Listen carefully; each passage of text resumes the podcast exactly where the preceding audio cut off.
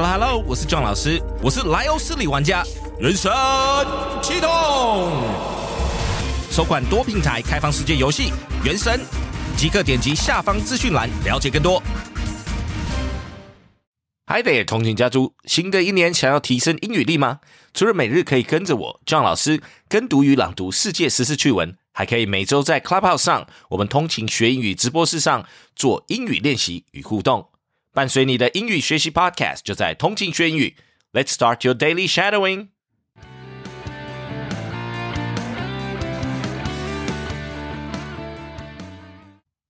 About Canada. Quebec unlocks world's only maple syrup strategic reserve. Quebec Maple Syrup Producers, QMSP, is releasing more than half of the world's only strategic reserve of 45 million kilograms of maple syrup to keep up with soaring demand, avoiding a sticky situation for pancake lovers. Sales of maple syrup have climbed since the pandemic spread in 2019 and led to more people eating it at home. Adding to the syrup squeeze, Quebec's harvest in 2020 was the smallest in three years due to unusually warm weather.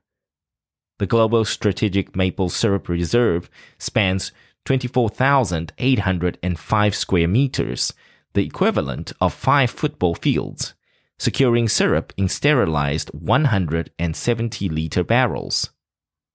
QMSP is also approving 7 million new taps during the next three years, a 14% increase to bolster production. Next article. To keep coronavirus out, Canada's smallest province kept the rest of the country away. In the winter months, when icy conditions keep most people from traveling by sea, there are only two ways to enter Prince Edward Island by plane or an 8 mile bridge. When the novel coronavirus started spreading around the world early this year, Canada's smallest province of the country's eastern coast, north of Nova Scotia, found itself at a geographical advantage. The island's remoteness, paired with an aggressive isolation campaign that restricted non essential travel and enforced two week quarantines for those arriving in the province, paid dividends. By late April, as death counts were ticking upward in other parts of Canada and soaring in the United States, the province had confirmed just 27 cases of the virus, all of them linked to off island travel. None of those patients was hospitalized, and no one died. Thanks for tuning in.